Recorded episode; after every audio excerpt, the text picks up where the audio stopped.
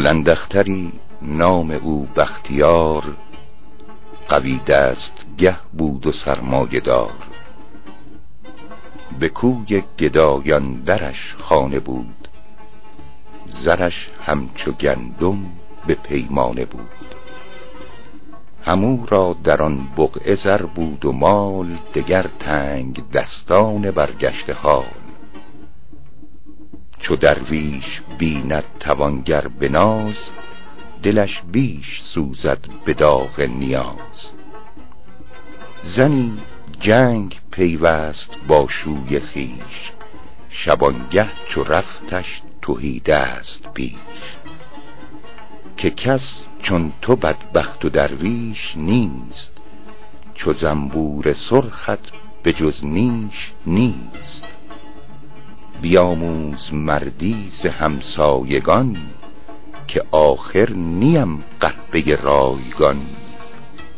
کسان را زر و سیم و ملک است و رخت چرا همچو ایشان نی نیک بخت؟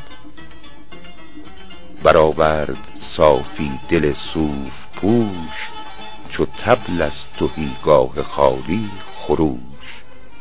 که من دست قدرت ندارم به هیچ. به سرپنجه دست قضا بر مپیچ.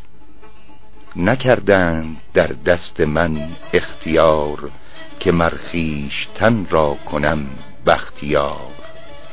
یکی پیر درویش در خاک کیش چه خوش گفت با همسر زشت خیش چو دست قضا زشت رویت سرشت میندای گلگونه بر روی زشت.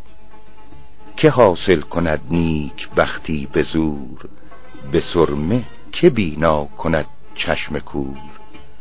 نیاید نکوکاری از بدرگان محال است دوزندگی از سگان. همه فیلسوفان یونان و روم ندانند کردن گوین از زقوم ز وحشی نیاید که مردم شود به سعی اندرو تربیت گم شود. توان پاک کردن ز زنگ آینه ولیکن نیاید ز سنگ آینه. به کوشش نروید گل از شاخ بید نه زنگی به گرمابه گردد سپید.